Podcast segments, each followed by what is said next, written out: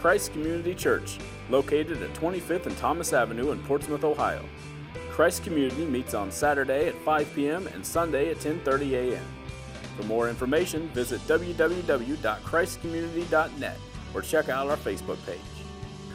It's been a little while since I've been up here, um, but I'm, I'm glad to be back. You know, life has been a little wild, uh, a lot of moving parts, a lot of things going on, but it seems like things are starting to unwind a little bit. There's a little more calm, you know, b- before the storm. So, Lord willing, hopefully I'll be up here a little more often, be on rotation a little more. Um, you know, practice makes perfect, and I'm trying to learn how to be a pastor. I mean, look how much, look how long Scott's been doing this. That was that was a joke. Um, a couple things really quick I want to I want to mention. Um, in your bulletin, there's a lot going on in there. Um, Sundays at six, Scott does a small group back in the chapel Sunday night seminar. Um, I've been to all of them except for the last two. I got busy with work. I'll, I'll tell you, I've learned so much the last few weeks in that class about the Old Testament, about history, geography, New Testament. I've learned a lot about myself in that class. Highly recommend you guys check that out. This Tuesday, September 6th, at 6 in the Student Center, so back where we do coffee and donuts, um, Matt is kicking off his small group. So be sure to get plugged in there. Um, something else in the bulletins. She, uh, she promised me she would take me on a date if I brought this up. Um, Kayla is the children's minister here. She's my wife. Um, but this is a tool for parents that have kids back in Promised Land. So, what we're doing now at Christ Community Church is the, the kids' lessons and the sermon go hand in hand, they mirror each other. So, there are some, some questions and some key scripture listed on this handout for you. We want you guys to take this home, use it as a tool to do family discipleship with your kids. You know, we get 30, 35 minutes one day a week back in the back. That's, that's not enough. That's not enough to disciple our kids, to raise them in the church, to bring them up. Because studies show that 8 out of 10 kids, and realistically, that statistic's probably higher now, but the last study we have, 8 out of 10 kids that grow up in the church leave the faith by the time they reach college. And it's, it's not like they're you know, putting one foot down on the college campus and it just poop out the back of their head. No, they, they get disengaged in elementary school, middle school, high school. So we need to do everything that we can to disciple our children with the Word of God because if we don't, the world will disciple them with the culture of the world, and we live in a wicked world. So please use this to your advantage. This is a free tool for you. Um, one last thing in the bulletin there are prayer requests in there. We ask that you guys take the bulletin with you, take it home, read over it, pray for these people on the bulletin, um, and just know that there are unspoken requests within our congregation. So please just pray for our congregation. You know, you're not going to do any, any harm by praying for this body of believers. It'll do, do us a lot of good. Uh, let's see. Um, I'm going to be looking at my notes a lot this morning. Um, I said this last night. It's not that I'm unprepared. If I don't keep focused, I, I just start talking. I'll, I'll start a sentence and hope I find it along the way. And, you know, Kayla gets, uh, she'll roll her eyes at me when I get asked to pray when I'm not prepared to pray in a public setting, because then I'll just start rambling on for God knows how long. And uh, Kayla's like, all right, everybody, buckle up because we're going to be here for a minute. All right, so like I said, you know, we're moving and grooving through our sermon series called The Gospel Project. And today we are covering Isaiah chapter 9, more specifically verses 1 through 7. And Miss Blackburn read that to you this morning. So let's just start to unpack it. Um, it's really important to note that Isaiah ends chapter 8 with this great darkness or anguish or despair over these people. And starting in chapter 9, Isaiah tells us that this darkness and despair will not be everlasting. Excuse me. And over the next seven verses, Isaiah packs in a lot of information. I think it's really, really important that we look at the context and the references that he's making to fully understand the point of his prophecy. So, Isaiah tells us that this gloom will not go on forever. The, the land of Zebulun and Naphtali will be humbled in the future, but there will be a time when Galilee of the nations, or Galilee of the Gentiles, will be filled with glory. And that being said, there's, I want to give you guys just a quick geography and history lesson about where, where we're talking about. So, if you're familiar with the Old Testament at all, Zebulun and Naphtali were sons of Jacob, which became the 12 tribes. Jacob's sons became the 12 tribes of Israel. And the tribes, the, the region they inhabited became known as, as their names. So this, this area was in the northeastern part of Galilee. West of the Jordan River, on the other side was the sea. You know, they had a really prime spot for trade routes and everything. So it was, it was a pretty nice spot for them to be at. But I really, I really want to set the mood for what this area becomes known as throughout, throughout history and around in this, this area. When I say ground zero, what comes to mind? See, for, for me, ground zero reminds me of 9 11. We're, we're coming up on the, the 21st anniversary of what happened on that day in New York at the Twin Towers. And I remember being in class. I was young, and I, I think I was more shocked than anything. I really didn't get a grip of what was going on. You know, we were the first plane that hit, and we were watching it on TV, and they were they were broadcasting there in New York, and and all the teachers were horror struck at what had happened. And as they're broadcasting, the second plane hits. It's a pretty devastating time for our country. And I think it's safe to say that all of us, you know, feel a little bit of emotion thinking back to that time. And there's, there's other places that evoke that same pain and horror Columbine, Auschwitz, Pearl Harbor. Just devastation. So, why, why do I bring this up? See, Isaiah is, is speaking of this great despair or darkness that will befall the Israelites, the northern kingdom. And he really gets into that in verses 8 through 21. But Isaiah is given this prophecy roughly 20, 25 years before the northern kingdoms are attacked by the Assyrians, which you'll see, you know, as we as we move along in, in Second Kings, we'll see that unfold. But it's important to note that history tells us that it's almost like these two northern kingdoms or two northern regions were wiped off the face of the map. And they don't know where they went. See, when the Assyrians moved in and laid siege to this region, who they didn't kill, they chained together through hooks in their lips and drug them back to Assyria and made them slaves. So, this, this region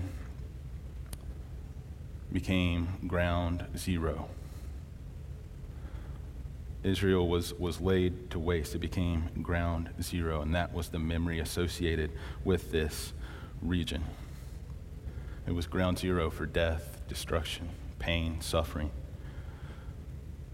But as we'll see, it becomes ground zero for something drastically different.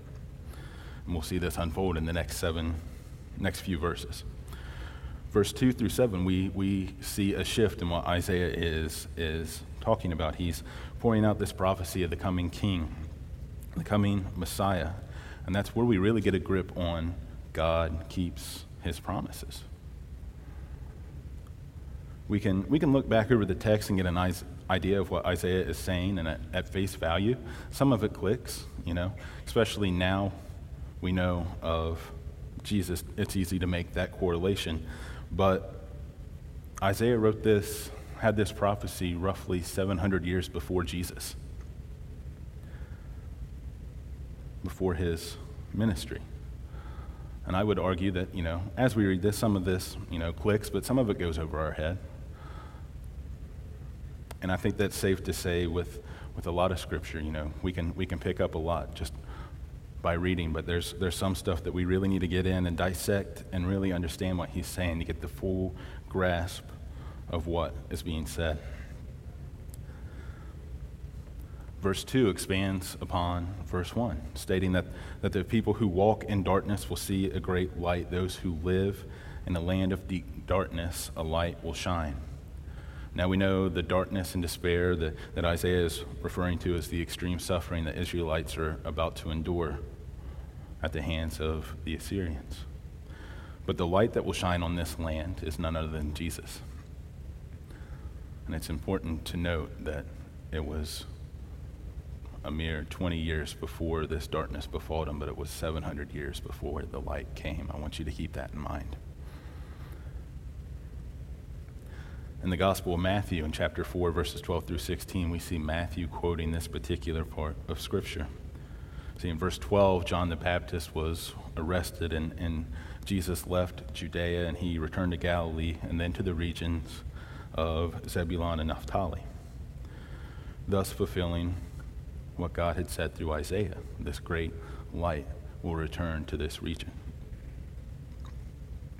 It's important to note that Zebulun and Naphtali carried the, the baggage that we associate with, with 9 11 or the Holocaust or Columbine.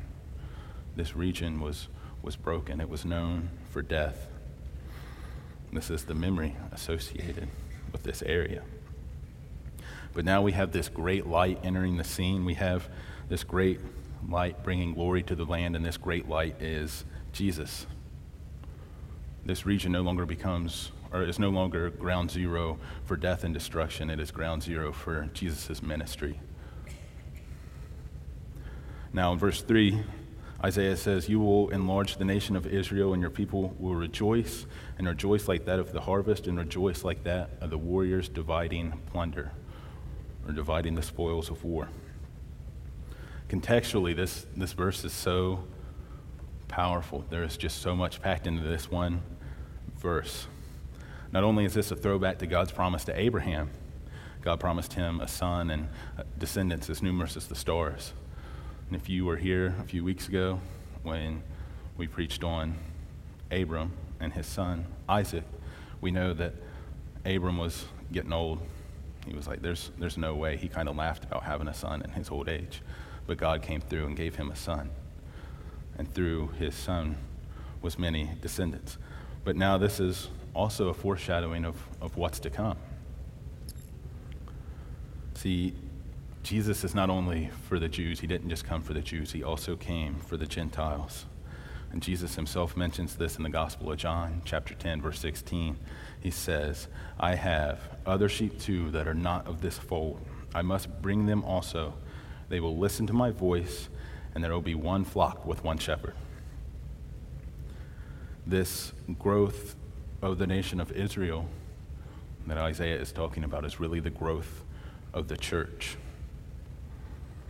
Jesus came not for just Jew, but Gentile. He came for all of us. Now, if you were paying attention, it, it says they will rejoice three times. And it's really, really important to get, a, get an idea of, of why he mentions that three times. Well, first, we can rejoice because Jesus came for both Jew and Gentile. Jesus came for everybody. And if that doesn't get you hyped up, nothing will, right? I mean, that's something to get excited about, to know that Jesus came for all that want to believe in him, that choose to believe in him. Second, they rejoice like that of the harvest. Well, what happens at harvest time? All the needs of those people are met. They have everything that they need. And third, they rejoice like dividing of plunder. When do you divide plunder? When do you divide spoils of war? When the enemy has been defeated. Do you see what Isaiah is saying here? God sends Jesus for all that believe. Jesus fulfills all our needs and Jesus defeats the enemy once and for all. And Isaiah goes on to confirm this in, in verse 4. It says that God breaks the yoke of slavery, the oppressor's rod, lifting the burden from our shoulders. And contextually, this is, this is talking about the oppression that, that the Israelites were about to face, but it also points to what Jesus done on the cross. Jesus broke the bondage of slavery to, to sin that we have. We no longer carry that burden, but Jesus took it on the cross. Jesus bared it all for us. He took that weight off our shoulders. And he goes on further to say, just as you did when you destroyed the army of Midian. Now, I thought this was really interesting. This was one of the parts that when I first read it, I didn't understand what he was getting at. But Isaiah is referencing Gideon and the Midianites. And if, if you remember the story of Gideon, he was about to go to war. He was vastly outnumbered. And he was shaking in his boots, and he's like, God, there's no way we're going to we're gonna overtake him. And God's like, you, you will. And actually, send home more of your men. Only take 300 men with you. So Gideon's panicking, right? And Gideon inevitably overcomes the Midianites or the yeah the Midianites. And the point of Isaiah making this reference here is that God's power is at work, not the power of man. Gideon could not have done that without the power of God giving him the strength to do so. Verse 5 furthers this idea of, of victory with Isaiah saying that the boots and uniform stained with blood from warfare will be burned and used as fuel for the fire.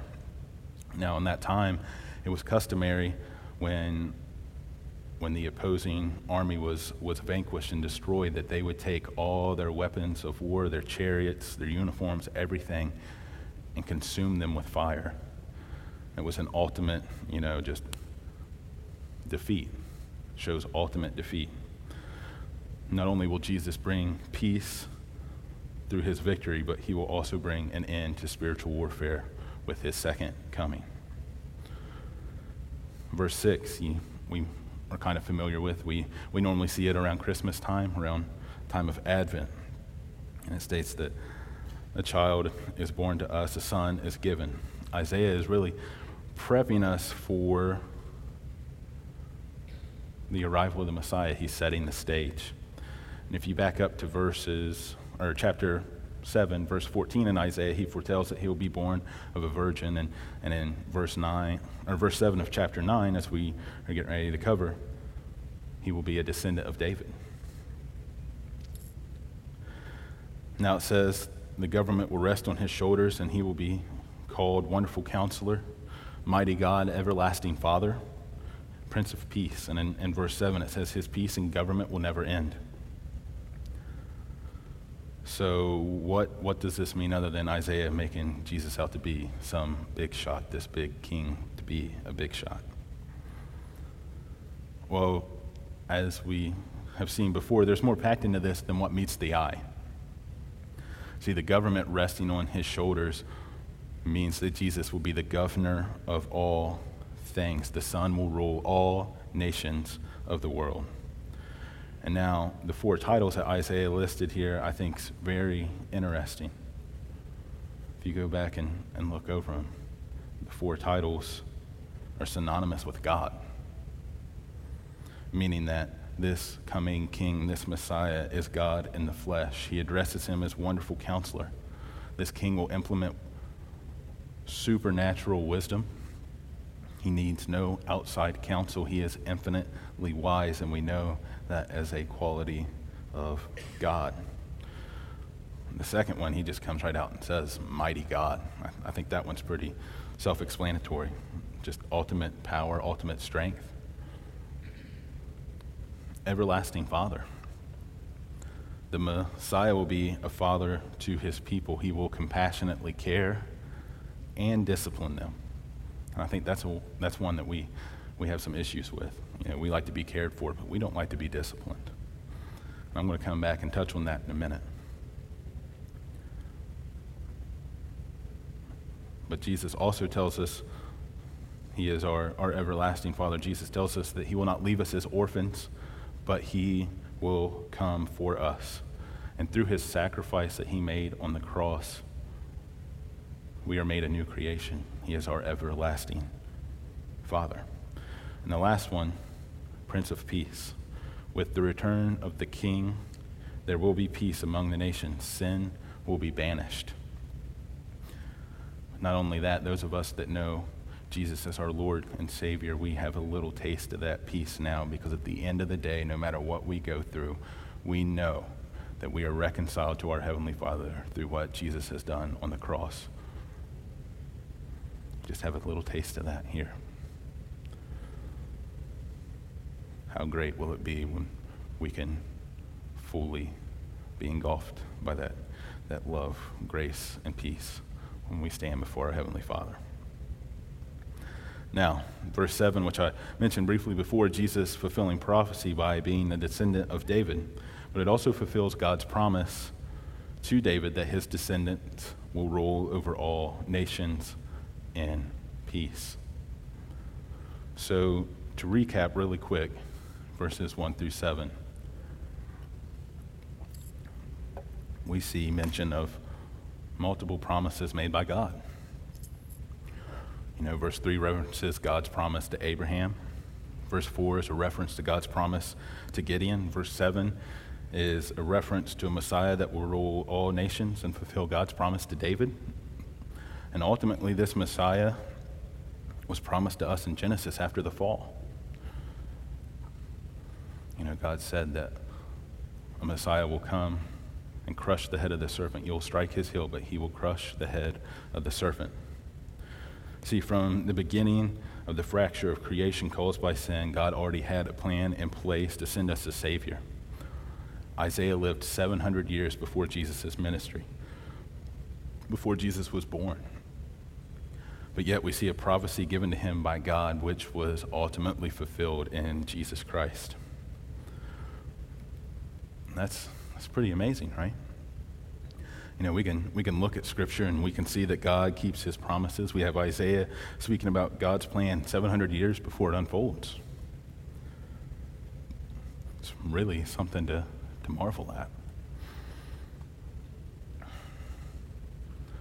But it's, it's pretty easy to get wrapped up in life and to lose sight of the promises made to us by God, especially when we're hit with some really tough trials or some really difficult times, some difficult news. At least that's been the case for me. See, I, uh, I grew up in the church. Um, I went to church with my grandma every Sunday. But I don't think I really had a grip on what it meant to be a Christian until I was a freshman in college. I was sitting in class beside my best friend, and there's a couple weeks left of class, and it just hit me like a ton of bricks. I was like, Luke, this, this isn't where I'm supposed to be. I said, I, I don't care if I'm poor, I don't have a good job, I don't care if I'm living on the streets, as long as I'm out sharing the gospel, doing ministry for God's kingdom. That's what I need to do with my life. So I, I finished out the last couple weeks of class, and within a, with a month, I was hooked up with a, a small Christian hardcore punk band, and, and we were going on tour and, and doing street ministry to a group of people that felt like outcast of society. They felt like outcasts from the church because they had facial piercings or tattoos or because the music they listened to, they'd been burned by the church. They didn't know genuine love and compassion. But we were able to reach those people. And I thought, you know, God's keeping his promise to me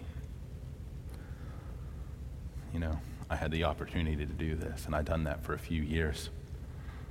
I mean, ironically, I, I was broke, living on the streets in a van with seven other guys for couple years. It was, God has a funny way of doing things. He, he, uh, he really laid it on thick there. But eventually I grew up. You know, I went back to school. I got my degree, Shawnee. I got a, got a real job at the post office. I took on the role of being a father I married this sweet babe here in uh, the second row. And uh, I was doing ministry here at church, I was like, man, I got this Christian thing down. But in reality, I had God's promise all dolled up with living my best life now. I really did. I was living the American dream, man. I had the wife, the kid, the great job, doing stuff at church. It was everything was going smooth. And then tragedy struck.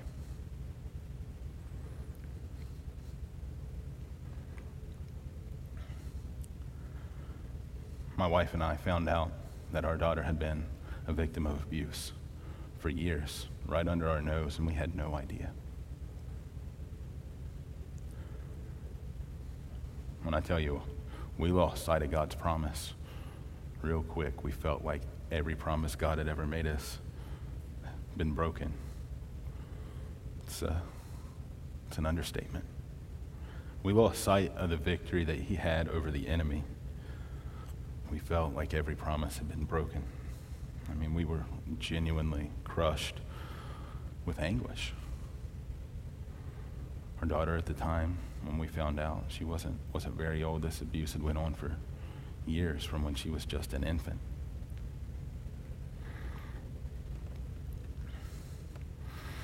You know, I remember just being a hollow shell, just going through the motions. Just, you know, I'd go to work and be waiting on customers or whatever. But all I could think about in my head was, God, how can you let this happen? This, this can't be part of your plan. This can't be part of your promise.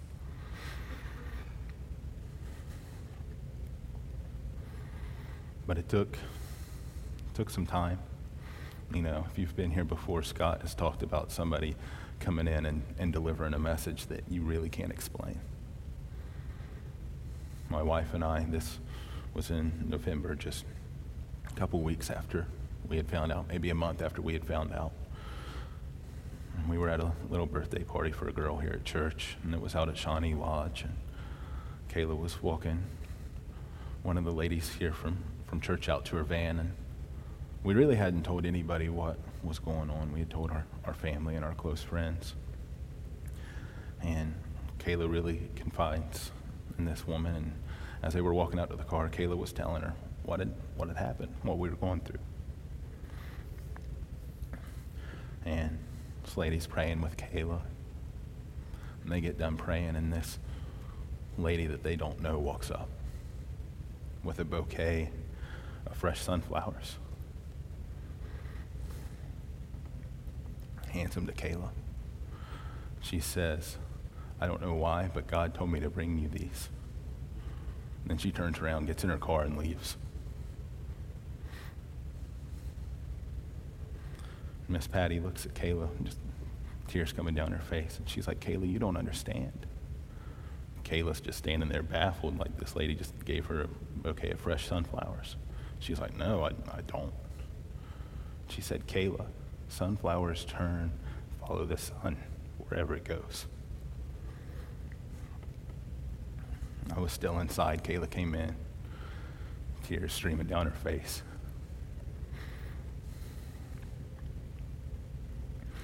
It's at that moment that we realized Jesus' victory over sin was so complete. Even though we face difficult times of spiritual warfare, our suffering is what refines us to better reflect the image of Christ. We clung to the cross. That's, that's all we had. I'll tell you that that that difficult time drove us deeper into our faith. Kayla and I ended up pursuing our, our Bible degrees at Liberty University. We overcame, we, we both graduated in December of 2020. And from that, we are now in positions that we would have not been in otherwise. Is now the children's minister here at church. I'm standing up here trying to learn how to be a pastor.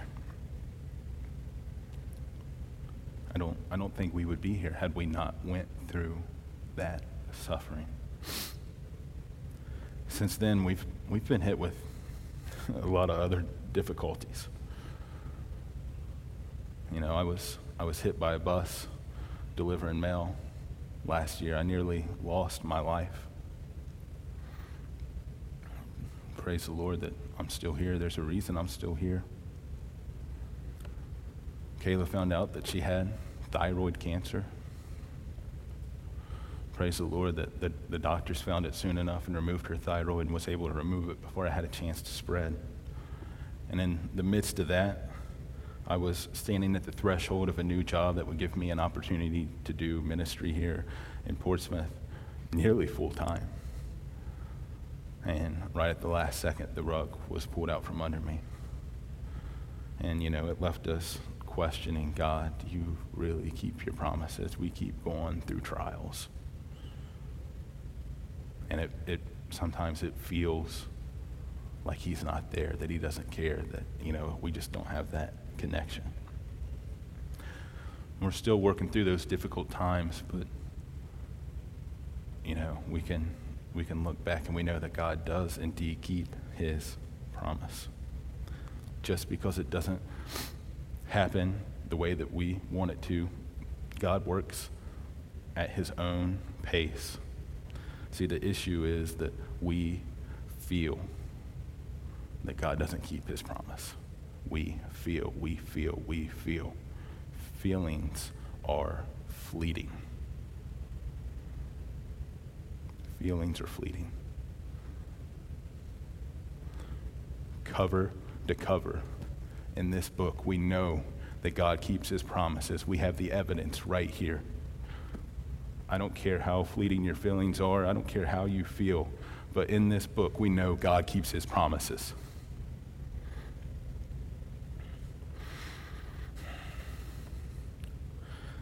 I'm not standing up here to, to tell you my, my difficult times, to throw myself a pity party. I know each and every one of us has faced difficult time that's left us wondering, God, do you really keep your promises?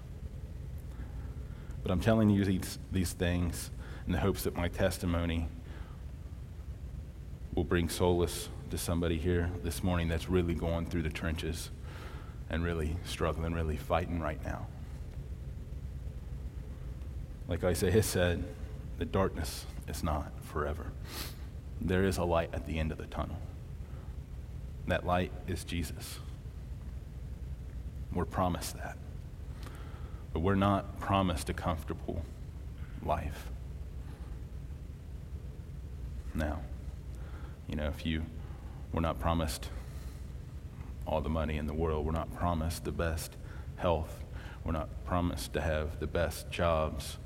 We're not promised all this wealth. But if you have those things, it's not necessarily bad. And if you have those things, come see me after church, please. I could, I could use a little help. No, I'm. But we're not promised a comfortable life where everything is picture perfect. See, the man that we are to model, Jesus Christ, was beaten, abused, ridiculed, spat on, and nailed to a tree. And he was the innocent Son of God. I'll tell you right now, I'm chief among sinners. I deserve so much worse. But I've been promised the greatest gift I could ever imagine, and that is redemption through Jesus. We can look even further. The, the disciples, they were all brutally martyred for their faith in Jesus. You know, Peter was crucified upside down. John was, was boiled alive in oil. It actually didn't kill him, so they, they sent him off to exile. They suffered for their king. Paul is abundantly clear that the path of righteousness is not an easy one, but it is worth everything, is it not? We're promised so much. We're on this earth 120 years max and the suffering and things that we'll endure here is just a blip, just a drop in the bucket for eternity that we are promised with our Savior if we put our faith in Jesus. You know, as I was preparing for this sermon, I kept coming back to a song by one of my favorite bands.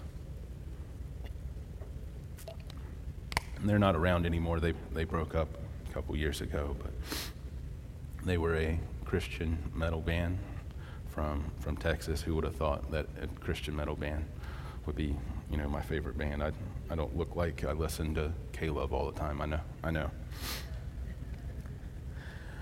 But they, they attended a pretty renowned church in Texas, and that church was led by a man named Matt Chandler.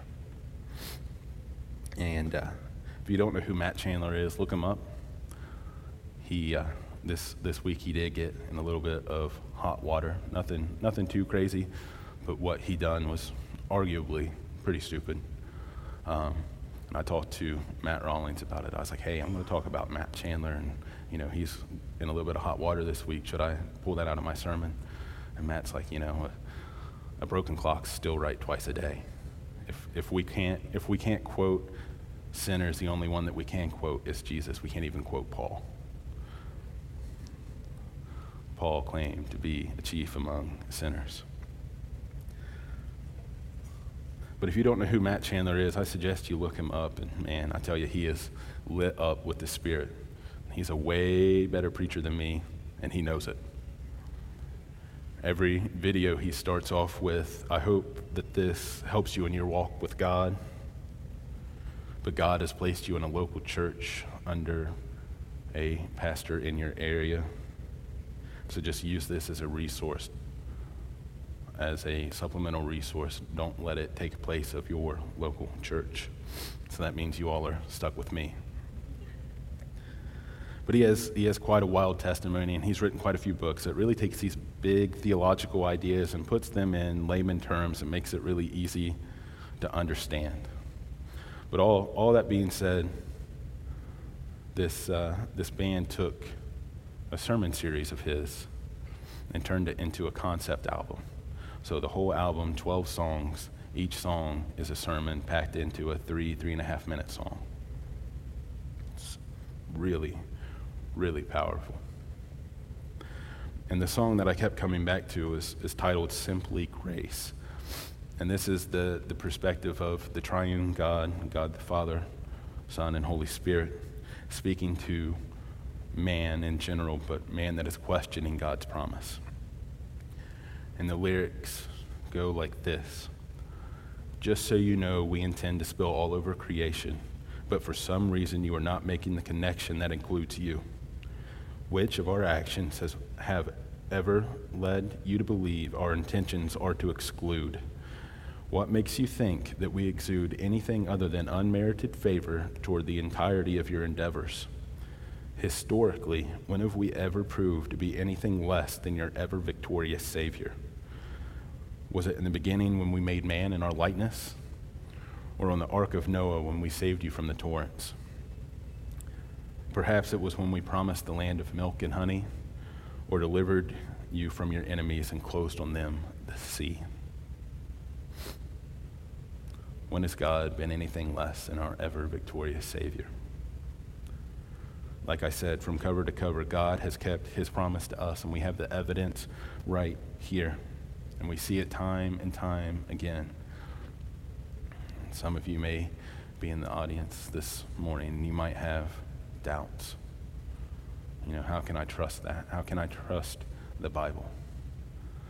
I ask that you please come talk to me. My, my degree is in biblical apologetics. I can show you that what is written in this book we can indeed trust.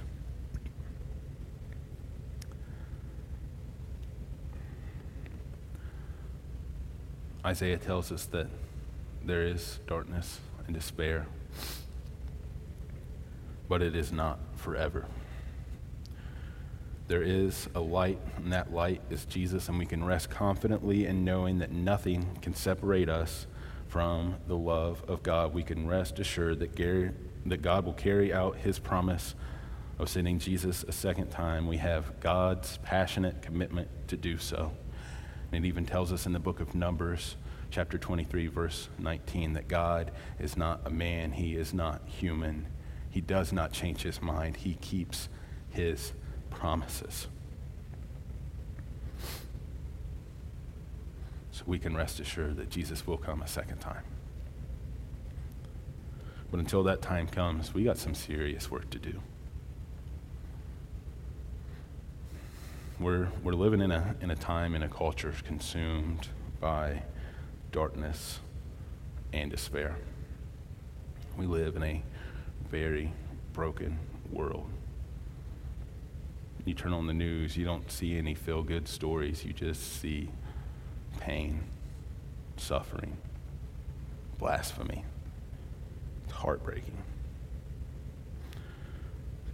We as Christians, we're to reflect the life of Christ. We are to bring light into the darkness that shines so bright, bringing glory to God. And I pray that we shine so bright in a culture.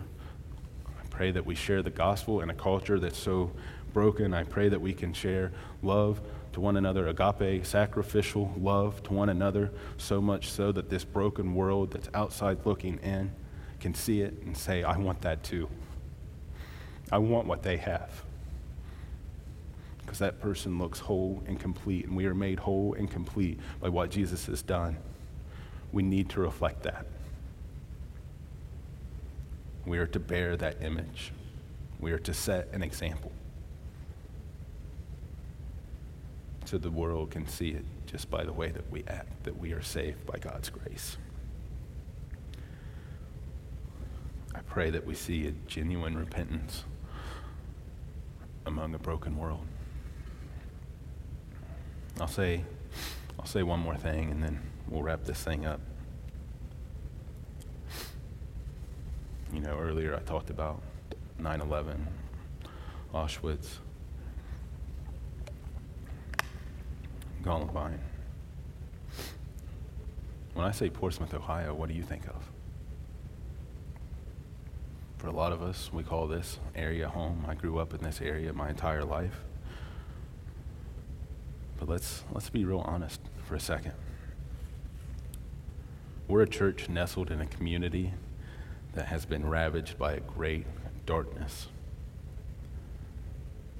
There's been multiple TV specials about it. Portsmouth was ground zero for the pill mill and opiate epidemic.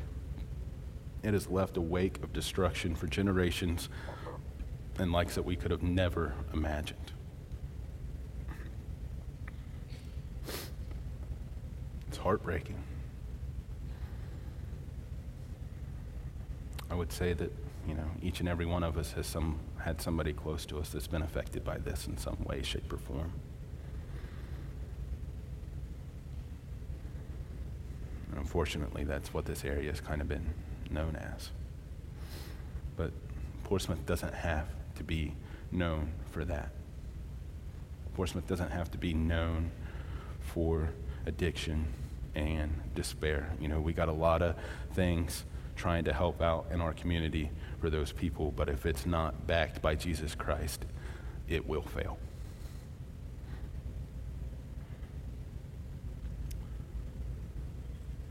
Our town, our area can be ground zero for revival.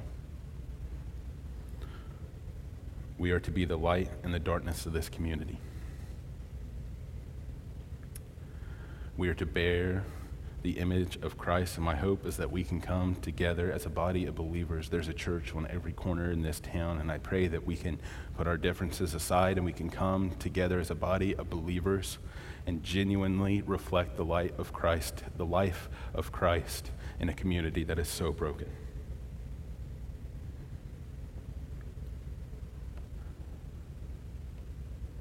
God keeps his promises. And all we're asked to do as Christians is fulfill the Great Commission to make disciples of all nations, to share the gospel, to bear one another's burdens, to love one another with sacrificial love.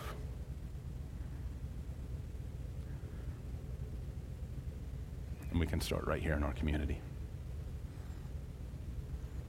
Can we not? We have ample opportunity to do so.